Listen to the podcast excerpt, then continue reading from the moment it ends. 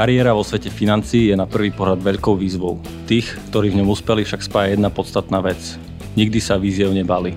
O tom, že ambiciózny a šikovný človek, ktorý má väčšinu života pred sebou, túži dosiahnuť viac, než skončiť uväznený v kancelárii, vie svoje aj Martin Scholz, ktorý je direktor Prosaď Slovensko.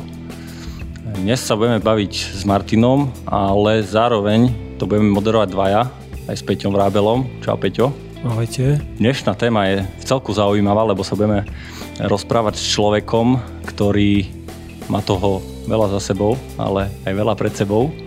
A čo je veľmi zaujímavé je, že študoval na dvoch vysokých školách, e, pracoval vo verejnom sektore a chcel dosiahnuť viac. A preto sa vydal aj na dráhu financií, finančného sprostredkovania a úplne inou cestou, ako by možno hoci kto iný predpokladal.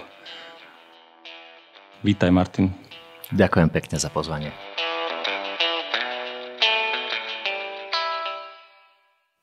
Tak ja by som hneď na úvod takto začal, že vieme o tebe, že si bol vyšetrovateľ. Zároveň si vyštudoval dve vysoké školy, pracoval si v zahraničí. Skús mi to nejako približiť, že aké to boli školy.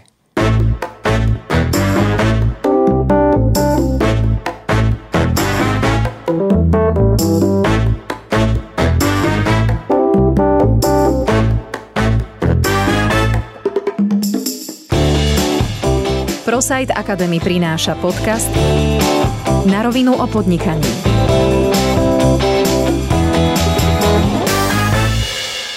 Ešte predtým, ako zodpoviem na tvoje otázky, chcem povedať, že veľmi si vážim, že môžem tu byť a viem, že tohto podcastu sa zúčastnili významní ľudia, veľké mená, tak som veľmi poctený. Ďakujem aj my, že si prijal pozvanie. Čo sa týka tých škôl, chodil som na dve vysoké školy, to je pravda. Ehm, prvá bola Fakulta medzinárodných vzťahov v Banskej Bystrici, politických vied a medzinárodných vzťahov.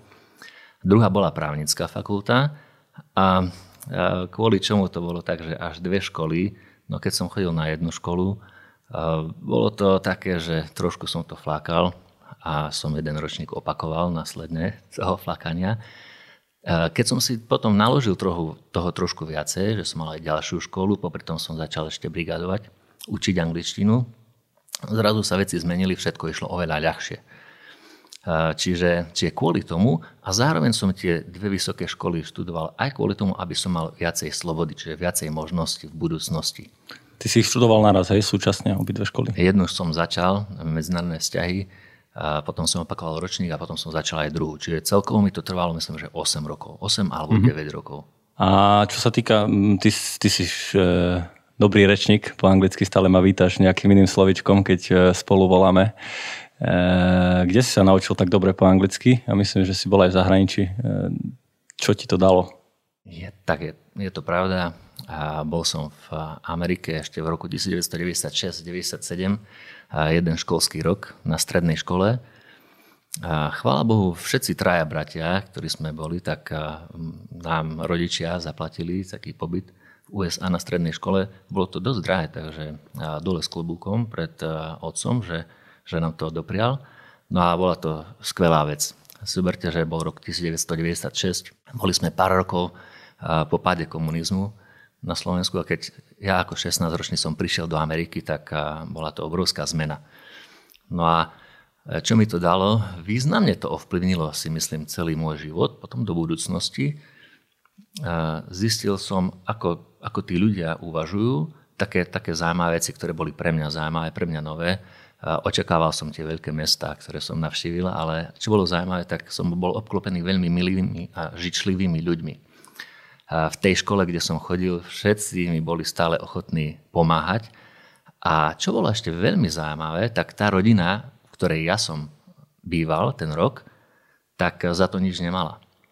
Oni mali tri deti, tri dievčatá a si chceli vyskúšať, aké je to s chlapcom. A e, fakt, že strašne veľa mi e, toho zaplatili. Zaplatili mi napríklad výlet do New Yorku a Washingtonu, čo stal cez 1200 dolárov. To bolo v roku 1997. Asi to bolo veľa vtedy. Bolo to veľmi veľa, plus ďalšie veci. Platili mi školské obedy a rôzne ďalšie výlety. A bolo to neskutočné. Niekedy ľudia tak aj rozmýšľajú, že čo tí ľudia za to mali tu na Slovensku sa ma častokrát pýta, že čo za to mali. A hovorím, že nič za to nemali. To je zaujímavá vec. Skrátka, urobili to, čo oni považovali za správne. Hej, že oni si neprepočítavali na kalkulačke, že čo, čo dáme a čo dostaneme. A, taký zaujímavý idealizmus ma prekvapil, mm-hmm. že ľudia robili to, čo považovali za správne. To sa mi páči. Myslíš, že to je tým, že sú Američania, alebo je to v ich natúre, alebo, alebo stretne sa s tým aj na Slovensku? Určite sa stretnem s tým aj na Slovensku, ale možno nie v takej miere. Mm-hmm. Dobre, a potom vlastne po všetkých štúdiách si vyštudoval, zamestnal si sa ako vyšetrovateľ. E, čo všetko taká práca obnáša, to mňa veľmi zaujíma. No, bolo to veľmi zaujímavé. Potom ako som, ja som najprv uvažoval, že by som robil na ministerstve zahraničných vecí, chcel som ísť na ambasádu, čo bola aj možnosť, ale podmienka bola dva roky stráviť na ministerstve, čo ma až tak nelákalo a ešte som si chcel dokončiť aj právnickú fakultu. Medzi tým trošku moje priority sa zmenili, moje zameranie, ako veľakrát potom v živote a chcel som robiť s trestným právom, takže ako náhle som skončil právnickú fakultu, tak som si hľadal nejaké uplatnenie v oblasti, kde by som eh, riešil trestné právo. No a eh, vďaka Bohu zobrali ma na, na vyšetrovačku do Banskej Bystrice. Tam som strávil necelé dva roky. Som veľmi vďačný za ten čas, aj za ľudí, s ktorými som vtedy stretol, s niektorými som dodnes v kontakte. No a čo tá práca vlastne obnáša, tak ide o to, že vyšetrovateľ sa snaží odhaliť, či došlo k nejakému trestnému činu, či došlo k spáchaniu, ak hej, začne trestné stíhanie a snaží sa to nejak vyriešiť a vyšetriť. Bolo to veľmi zaujímavé, keď to tak porovnám ešte s prácou advokátskému koncipienta, ktorá tiež prichádzala do úvahy, tak na vyšetrovačke sa toho ľudia naučia oveľa viacej. A veľmi veľa zaujímavých príhod tam bolo. Bola to veľmi zodpovedná robota. Ehm, tí kolegovia, ktorí tam robili, robili už väčšinou dlhé roky. Takže ma mnohým veciam naučili, tak som veľmi vďačný, že som tam. A vyšetroval si skôr e, nejakú kriminálnu trestnú činnosť alebo e, ekonomickú, alebo, alebo to bolo pomiešané? No, v Banskej Bystrici to majú rozdelené na všeobecnú a ekonomickú a ešte všeobecnú majú rozdelené na majetkovú a násilnú. No a ja som bol na násilnej. Čiže mm. najčastejšie trestné činy, aké som ja vyšetroval, boli vydierania, nebezpečné vyhrážania, lúpeže, znásilnenia a takéto. A je to, akože, ako často si chodil do terénu? Bol si väčšinou v kancelárii alebo a do terénu som chodil veľmi rád, pretože a moja kancelária bohvie ako dobre nevyzerala. A, takže bolo super kedykoľvek vypadnúť z kancelárie. A, no, niekedy ľudia majú predstavu, že vyšetrovateľia robia ako aj Bruce Willis. No ja môžem povedať, že na Slovensku toľko ľudí nepostrieľajú pri vyšetrovaní, ani toľko aut neporozbijajú. Väčšinu vecí pre vyšetrovateľov zháňajú operatívci, tzv. kriminálka, ktorým sa snad, takisto snažia e, zohnať rôzne dôkazy. No, vyšetrovateľia chodia vonku vtedy, keď buď keď majú tzv. výjazd, to znamená, že majú pohotovosť a niečo sa udeje, nejaký, nejaký trestný čin, alebo keď chodíme vypočúvať e, ľudí väčšinou do basy alebo do väzby. Mm-hmm. Takže e, častokrát som chodil do basy, do väzby, bolo to, chodil som veľmi rád, bolo to také spestrenie pre mňa. Ako dlho trvá také vyšetrovanie? Lebo na Slovensku je to také, že niekedy sa to trošku preťahuje a asi sa to nezvládne za mesiac, dva, tri. Či záleží od toho, aký, aký prípad? Závisí od toho, že aký prípad.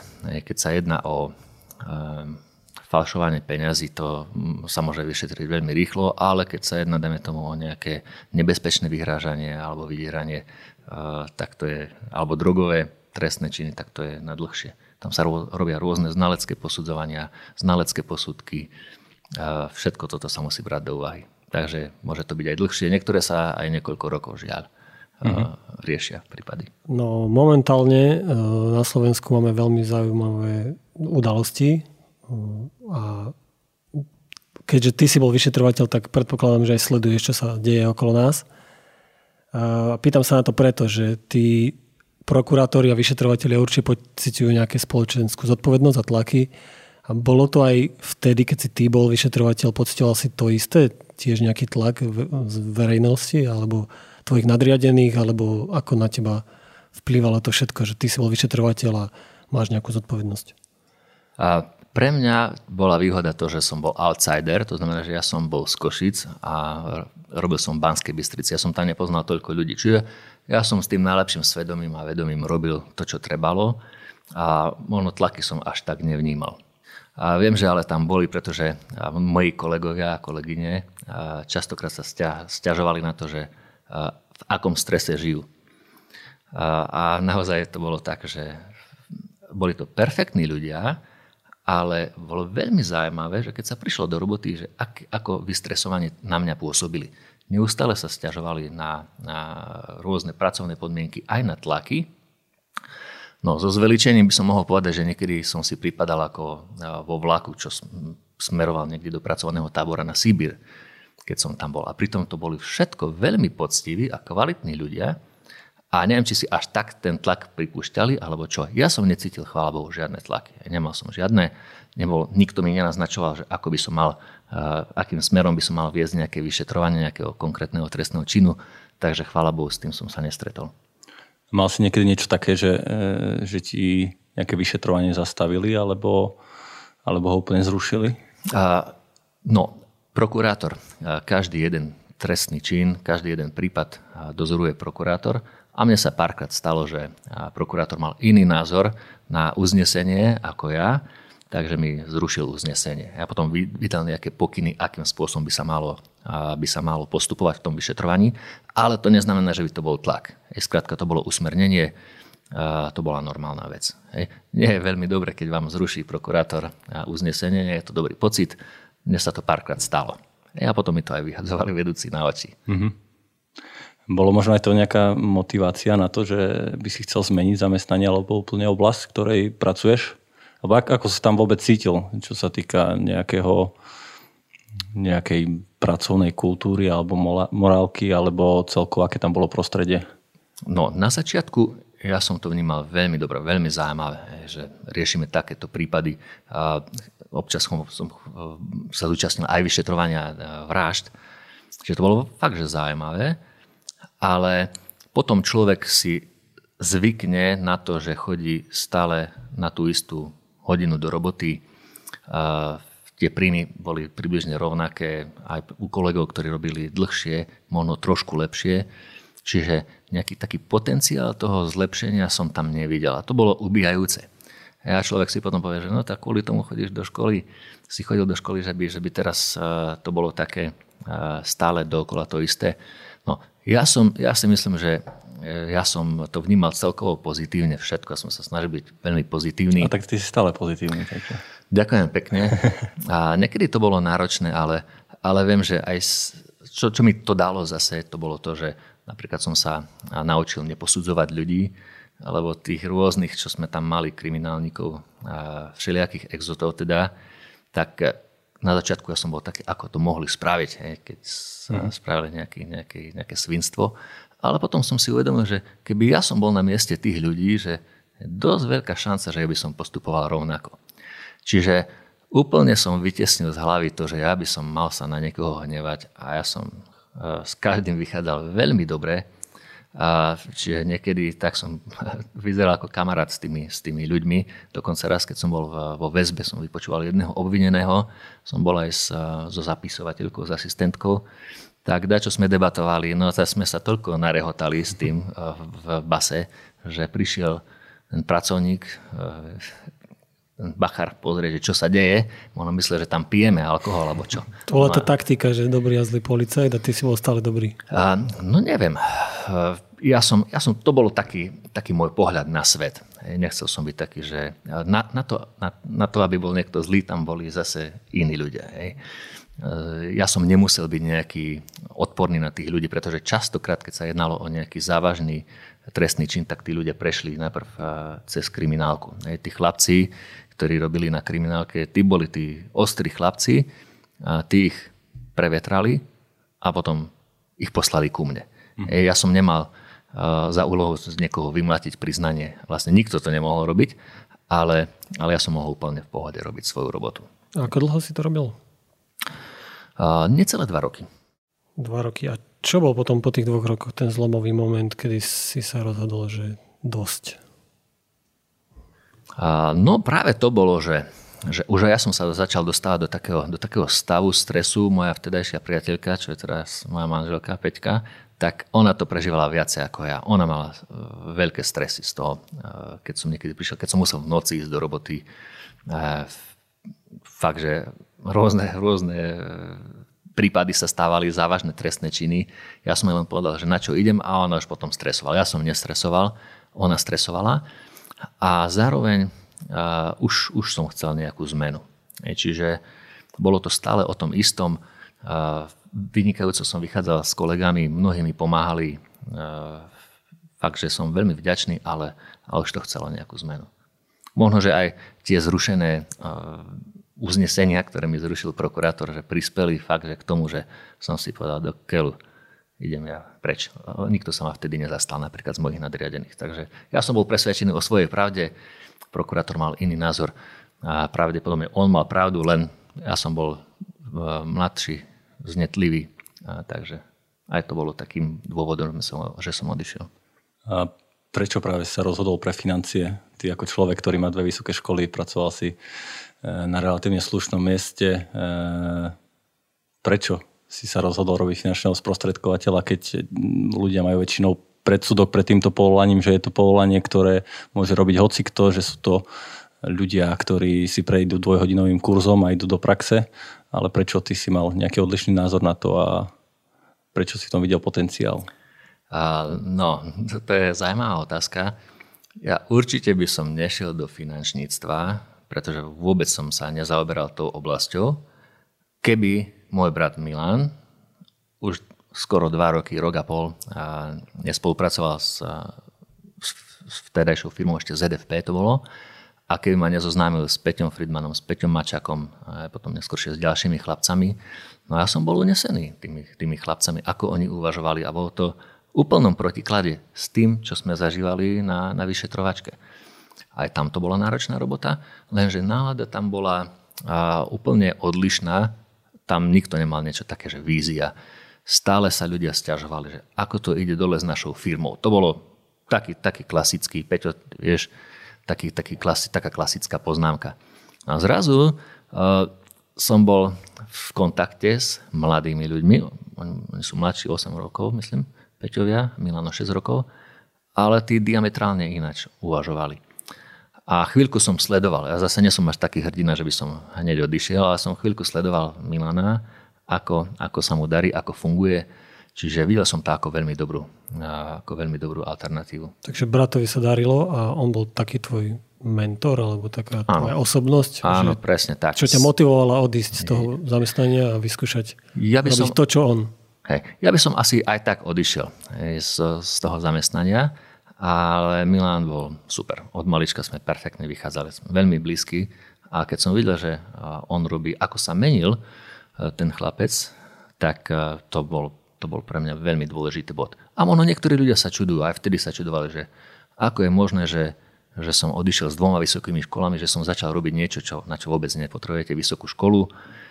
A skrátka, zase by som len to povedal, že ja som tie vysoké školy študoval na to, aby som mal viacej slobody. Nie, aby ma obmedzovali. To znamená, že keď som zbadal, že niečo zaujímavé, čo nemá síce súvisť s mojimi vysokými školami, ale prečo by som sa ich držal. A to mi aj niektorí ľudia hovorí, že som ako keby zahodil tie svoje školy, ale vôbec som ich nezahodil. Kedykoľvek sa môžem vrátiť. Robiť to, čo som, to, čo som vyštudoval.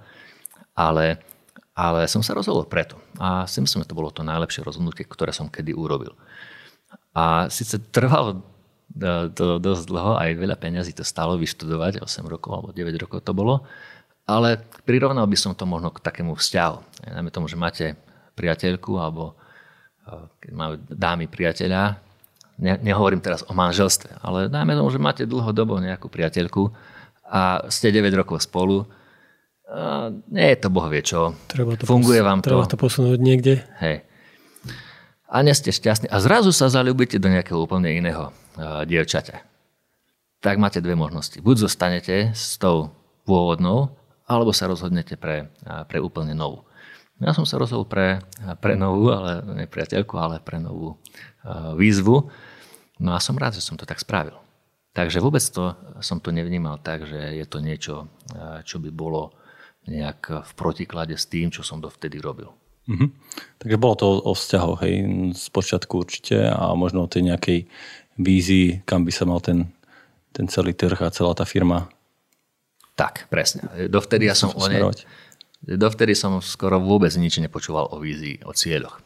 Ehm, aj na pôvodnom pracovisku na vyšetrovačke, tam sa brali ciele na, na rok, koľko spisov sa musí ukončiť, ale nejaký, nejaký osobnostný rozvoj, osobnostnú víziu tam, tam ste nemali. Zrazu prídem a, a mladí chlapci mi otvárali oči, že čo sa dá vybudovať. Rozprávali veľmi sebavedomo a presvedčivo o tom, že čo idú vybudovať, že chcú meniť celé finančné sprostredkovanie k lepšiemu. A Erik, čo hovoríš vtedy, že v roku 2009 to bolo, jak ja som, jak ja som odišiel z vyšetrovačky, naozaj to bolo tak, že finančníctvo bolo vnímané dosť negatívne a práca vyšetrovateľa bola, bola lukratívna. Teraz je to naopak, že policajti, takisto aj sudcovia, aj na základe tých udalostí, ktoré sa, ktoré sa udiali v poslednom období, takisto prokuratúra, oni sú vnímaní negatívne a finančníctvo má stále väčší kredit. Mm-hmm. Ale zase nemôžem byť všade. tak možno ešte dva raz, e, alebo teda naraz obidve práce. Nemôžu podnikať. Policajti no, nemôžu podnikať. To je najväčší problém. Iba, že by mohli, ale... Manželky môžu. Čo? Manželky policajtov môžu. Tak, tak. A preniesol si si aj nejaké reálne skúsenosti z e, tej práce vyšetrovateľa do práce finančníctva? Či nejaké lustrovačky telefónov a tak? No, toto mal, to som všetko mal. Ne, nič také. A vieš čo, bolo to zase úplná novinka, španielská dedina, robiť finančníctvo, robiť obchod. A možno, že bolo aj dobre, že ja som nebol veľmi dobrý v obchode a tým pádom ja som hltal všetko, čo mi uh, Milan alebo potom Peťo Friedman, Peťo Mačak, ja s nimi som bol v kontakte, čo mi povedali. Čiže nebolo to také, že ja by som povedal, počúvajte tu chlapci, však ja mám toľko skúseností. Ja som všetko, čo mi povedali, ja som, ja som si bral k srdcu, takže to mi pomohlo. Čiže naozaj to bolo také skoro nič. Akurát, akurát... Pracoval si s ľuďmi, tak niečo si si určite zobral, lebo si musel vedieť vychádzať aj s tými, ako si ich nazval, lumpami, či... Uh, neviem. Dobre, keď si, keď si e, zoberieš také, že nemal si žiadne možno poznatky o obchode, ale išiel si robiť tiež do, do, do sféry sales, čo by si možno odporučil nejaké základné vlastnosti, ktoré by mal mať úspešný obchodník? Dá sa to pomenovať, nejak kategorizovať, že tieto štyri a budeš úspešný? No, neviem. Asi, asi v multilevel marketingu alebo v network marketingu je to trochu iné asi ako v takom bežnom obchodnom modeli. V takom bežnom obchodnom modeli sú takí rodení obchodníci vítaní. A v network marketingu sú skôr vítaní takí ľudia, majú väčší predpoklad úspechu, ktorí sú trénovateľní, ako sa hovorí po anglicky, že coachable, že zoberú si k srdcu to, čo im povie sponzor, že sa dajú ľahko duplikovať. Čiže naozaj len taká ochota na sebe pracovať a počúvať, čo mi hovoria uh, moji, moji kolegovia. Takže to je najdôležitejšie v tomto, v tomto type podnikania, uh, v ktorom sme my. Ináč, keď som začínal, pre mňa bolo veľmi dôležité to, naozaj som nemal žiadne skúsenosti uh, z obchodu ani z financií. Vôbec som neriešil keď mi Milan spomenul, že finančné sprostredkovanie som ani nevedel, že, že o čo sa jedná, že on mi to vysvetlil, ale čo ma zaujalo, tak to, bolo, to boli tie príjmy, možnosti pasívneho príjmu. A potom postupne ja som si vedel v hlave predstaviť úplne reálne, že budem zarábať násobne viacej ako na vyšetrovačke. A vedel som, že to nebude hneď, že to bude chvíľku trvať, ale bol som s tým stotožnený. Si spomenul niečo o network marketingu alebo o sieťovom marketingu. A Vieš pomenovať nejaké výhody tohto štýlu práce v takejto obchodne, obchodne orientovaných firmách, že prečo si myslíš, že tento typ je dobrý, lebo na Slovensku je to také, že je to trošku ten názov a celkovo sprofanované, že ľudia si musia nakúpiť nejaké aloe vera produkty teraz a ďalej ich predávajú a myslia si, že je to pyramída XY ďalších pomenovaní. A ja si zase myslím že osobne, že ak mám obchodnú firmu, tak je to ten model je super, lebo je spravodlivo odmeňovaný, ehm, rastieš na základe výkonu, ale čo sú podľa teba tie najväčšie benefity? Najväčšie benefity sú to, že pre mňa je to možnosť pasívneho príjmu. Vybudovať si svoju sieť, svoju obchodnú sieť. Tým pádom človek má motiváciu nielen pracovať na, na svojich nejakých obchodných zručnostiach, ale aktívne pomáhať aj ostatným ľuďom. A je to úplne iné kafe. Keď ste ako samostatný obchodník, viete si zarobiť 2000, 3000, 4000. Ale keď ste, dajme tomu nejaká sieť obchodná, rozdeľuje sa mesačne 50-60 tisíc eur. To je úplne iný, úplne iný spôsob a úplne iné kafe. Takže to je to zaujímavé. A zároveň, čo je dôležitá vec, je, že sa jedná o podnikanie. Ak už máte nejakú sieť v, multi, v tomto network marketingu, je to podnikanie, to znamená, máte nárok na pasívny príjem. To znamená, že je jedno, či ten deň niečo spravíte alebo nespravíte, skrátka peniaze vám prídu. Tak či tak. A to je obrovská výhoda. A pre tých ľudí, ktorí uvažujú o podnikaní a nemajú nejaký vstupný kapitál, ako som ja nemal v tom roku 2009, je to obrovská príležitosť, obrovská šanca. A čo sa týka o financiách, ako si spomínal Erik, tie rôzne produktové multilevel marketingy, tak tam človek musí zainvestovať, nakúpiť si nejaké produkty. Vo finančnom svete alebo finančnom sprostredkovaní človek nemusí kupovať nič. Dostane zázemie, dostane ľudí, ktorí mu budú pomáhať, dostane prostredie, dostane know-how, dostane úplne všetko. A jeho jediná úloha je pýtať sa ľudí, či sú otvorení, či spolupráci alebo produktu. Je to veľmi jednoduchý, veľmi, veľmi zaujímavý spôsob zarábania. Mne to dávalo perfektný zmysel a veľmi sa teším, že aj network marketing na Slovensku celosvetové na takom zostupe. Čo sa, čo sa týka, um, ja som čítal článok alebo rozhovor v hospodárskych novinách, v ktorom bol tvoj príbeh. A tam si vravel, že ti to trvalo nejaké dva roky, kým si sa do toho dostal, ale že za dva roky sú z pohľadu života málo. Tak e, za aký čas vie človek dosiahnuť potrebné znalosti, či už čo sa týka obchodu alebo možno produktov a celkovo finančného sveta, aby aby bol dobrý v tom, čo robí? Ehm, závisí to od konkrétneho človeka, že aké má chcenie, akú má motiváciu. Taká vnútorná motivácia je stále naj, najdôležitejšia a potom možno aj o trošku od šikovnosti. A naozaj mne to trvalo minimálne 2 roky, možno 2,5 roka, kým som sa dostal aspoň na takú úroveň, ako som zarábal na vyšetrovačke. Musím povedať, že obdivujem moju manželku, terajšiu Peťku, vtedy bola mojou priateľkou a si zoberte, že už počas vysokej školy ma poznala a potom počas vyšetrovačky, keď už dúfala, že konečne začneme zarábať, ja zrazu som sekol a išiel robiť do e, network marketingu, čo bolo úplne iné kafe, úplne iná káva ako dovtedy. A začínal som od začiatku z nuly a samozrejme, že tých peňazí toľko nebolo. Čiže už keď dúfala, že začneme zarábať, že sa niekde usadíme, zrazu a väčšinu nákladov na bývanie znašala ona. Mm-hmm. Takže naozaj to bolo dole, dole klobúk pred ňou, že, že, že, to, že to zvládla.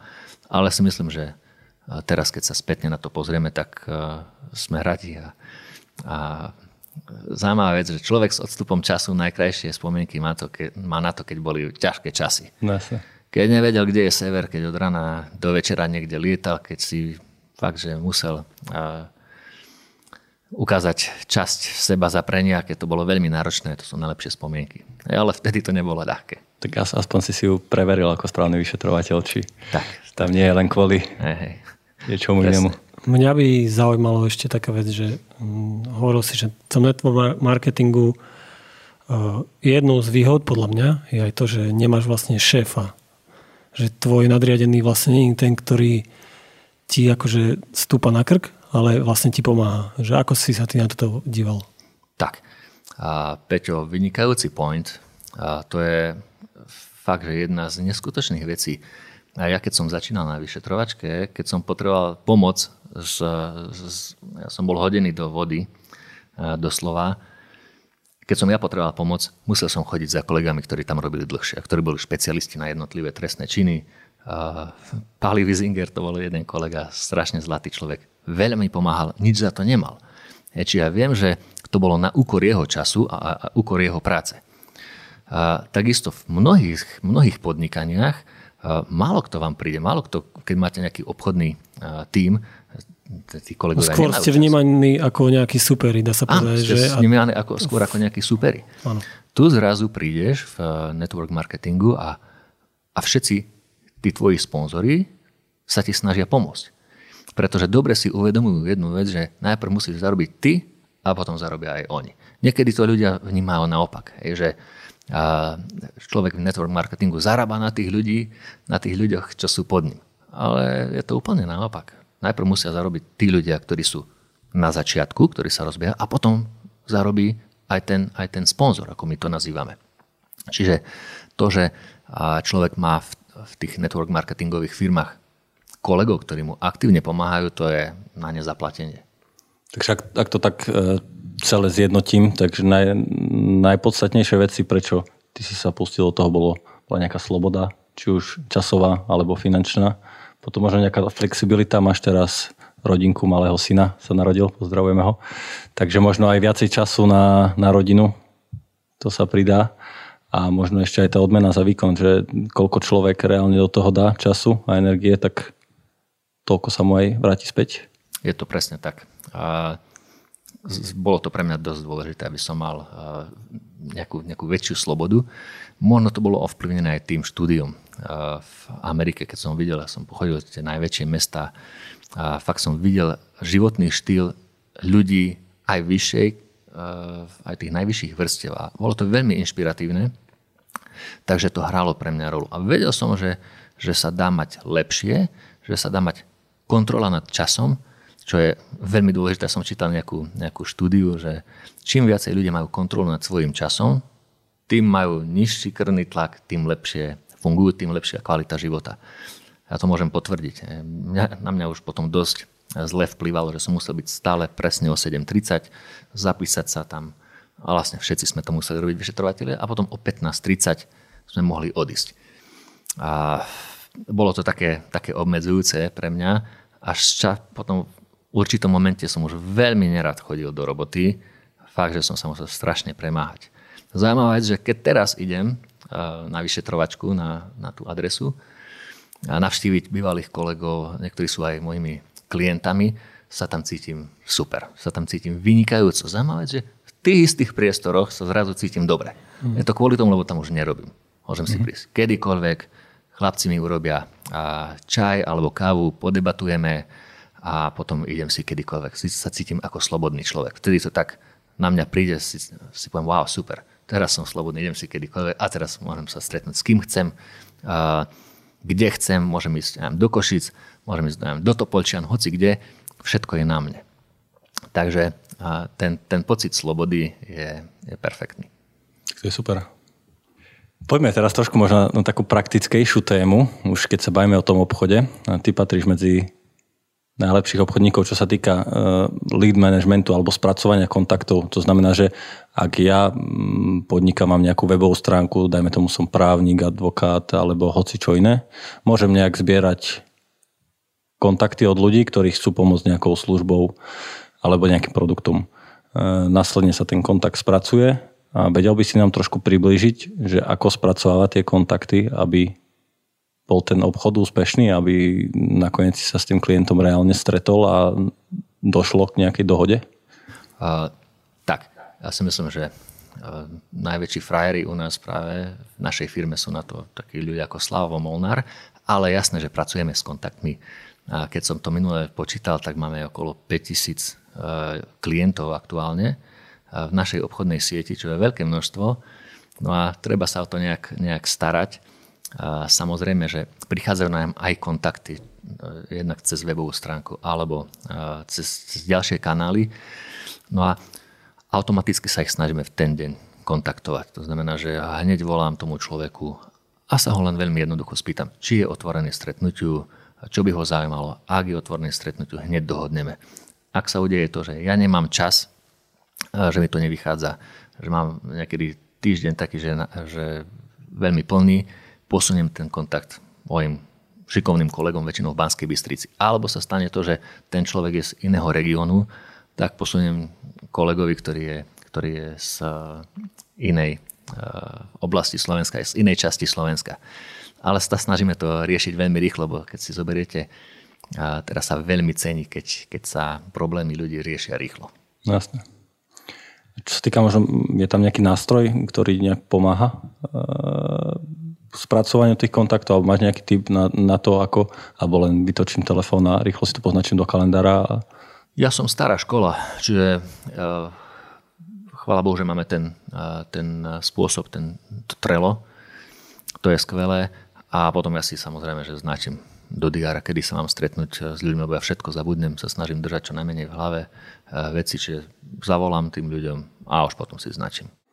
Takže najlepší lead management alebo to spracovanie kontaktov je systematické. A je jedno, či to robíte cez nejaké automatizované túly, alebo či si to klasicky napíšete na papier do diara a dodržíte reálne to slovo, ktoré tomu človeku dáte. Tak, tak. A s klienti, ja aj hovorím mojim kolegom, a že klienti sú veľmi dôležití, že keď nám volajú klienti, musíme zdvihnúť telefón. Keď vám volá kamoš, nemusíte. Keď vám volá manželka, nemusíte. Keď vám mama volá, nemusíte. Ale keď volajú klienti, musíme stále zdvíhať telefón. Čiže sa snažíme aj v tejto oblasti výrazne postupovať, čo je zaujímavé. Niekedy v tých začiatkoch to bolo skôr o naháňaní, o zháňaní stále nových klientov. Teraz dávame oveľa väčší dôraz na to, že, že čo to vlastne tam máme. 5000 klientov, to je veľká databáza, musíme sa o to starať dobre. Cítiš aj nejakú zodpovednosť, že máš takúto masu klientov, aby si každému jednému z nich poskytoval top službu? Lebo asi popravde zdravie a financie sú dve najchulostivejšie veci, ktoré, ktoré ľudia riešia a sú na nich veľmi citliví, takže akože treba asi s tým opatrne, alebo, alebo, alebo ako to zvládate? A veľmi dôležité, uh, najradšej som, teda ja mám nejakú, nejakú databázu klientov. A potom moji obchodníci. Pravidelne na poradách preberáme, či tí klienti boli kontaktovaní, či sa uh, urobilo nejaké servisné stretnutie, aký boli výstupy. Uh, stále väčší dôraz na, na to dávame. Máš pravdu, Erik, to je veľmi chulostivá vec, financie. Na Slovensku, ktoré je taká konzervatívna krajina, kde a vieme, že na prelome tisíc ročí tu boli uh, horizonty a drukos a tak ďalej, AGV, čiže ľudia majú, majú trošku dodnes niektorí predsudky. Čiže veľmi dôležitá vec, aby tí ľudia cítili, že niekto sa o nich stará. To je pre nich dôležité. A ty si rovno z fachu, takže sa ťa spýtam e, takto na rovinu, že pociťuješ to, že ten finančný alebo segment finančného sprostredkovania sa mení k lepšiemu? Ja cítim to, že to je stále lepšie v tom roku 2009, keď ja som začínal, síce som mal potom rok prestávku, rok pauzu, ale keď som začínal v roku 2009, eh, tak finančníctvo bolo vnímané oveľa horšie. Je to boli tak, tí ľudia boli vnímaní ako poisťovací, veď sa sekali sa poistky najčastejšie, to boli IZP, KZP. A dnes ľudia vnímajú finančníkov skôr ako konzultantov. Stále viac ako nejakých poradcov, ako konzultantov, ktorí im pomáhajú a si myslím, že to smeruje, už sa pomaličky približujeme tým západným krajinám, kde to nie je len o tom, že urobím nejakú zmluvu, ale že reálne sa starám o toho človeka. A stále viacej do popredia prichádzajú také, také odbory ako investovanie, čo si myslím, že bude veľká vec v najbližších rokoch. Čiže je to úplne iné niečo, ako bolo v roku 2009. Ja by som sa ešte chcel spýtať na tú, um, hovorili sme o tej kvalite služieb, že ako ty vieš zabezpečiť to, že tvoji všetci v sieti, tvoji spolupracovníci, že dosahujú tú istú kvalitu ako ty. Vieš, že oni aj keď nie sú priamo pod tebou, tak ale pod ďalšími ľuďmi, že ako vy v sieti riešite to, aby všetci boli tak rovnako kvalitní. Dávaš im nejaké školenia alebo máte nejaké workshopy? Máme workshopy pravidelne, máme také každý si myslím, že u nás eh, vo firme, každé riaditeľstvo má nejaký spôsob eh, svojho eh, fungovania. My máme napríklad niečo také, že pravidelne každé štvrtky máme webináre. Aj teraz neboli dva týždne, sa ich snažím čo najčastejšie viesť ja, prípadne niektorí ďalší manažéri. Je to kvôli tomu, aby som to mal čo najviac pod kontrolou aby to nešlo, aby tie informácie z tých webinárov nešli sprostredkovanie. Aby si mal dosah úplne aj na tých úplne začínajúcich ľudí. Presne tak. Čiže je to dobrý taký nástroj na, na to, aby som, mal, aby som bol čo najviac v styku aj s tými ľuďmi, ktorí, dajme tomu, že len nedávno začali. Oh. A to bola taká ináč vlastnosť, ktorú som odkúkal od môjho brata Milana, ktorý dodnes je, uh, akože má kontakty a, a je v aktívnom vzťahu s mnohými ľuďmi a mnohí sú ešte len na začiatku. On to neberie tak, že a, tak ja budem komunikovať len s riaditeľmi alebo s senior manažermi, ale ide do veľkej hĺbky. Mne sa ten prístup veľmi páči, čiže sa snažím robiť, uh, robiť aj ja niečo také. Čiže okrem toho sa snažím čo najčastejšie aj, aj cestovať za tými ľuďmi po celom Slovensku. My sme tak rozosiatí dosť od Michalovec po, po Topolčany, takže sa snažím byť aj s tými ľuďmi, keď môžem čo najčastejšie prechádzať si tie veci. Ja som veľmi rád, Martin, že sa dneska podiel s nami aj s takými dosť súkromnými vecami. Tiež si nám trošku priblížil, že ako to konečne funguje e, práci vyšetrovateľa a celkovo e, vo verejnej správe. Tak ja ti len do budúcna želám veľa šťastia, nielen v pracovnom, ale aj v osobnom živote a prajem krásny deň. Ďakujem veľmi pekne páni a bolo mi potešenie. Ďakujem. Ďakujeme.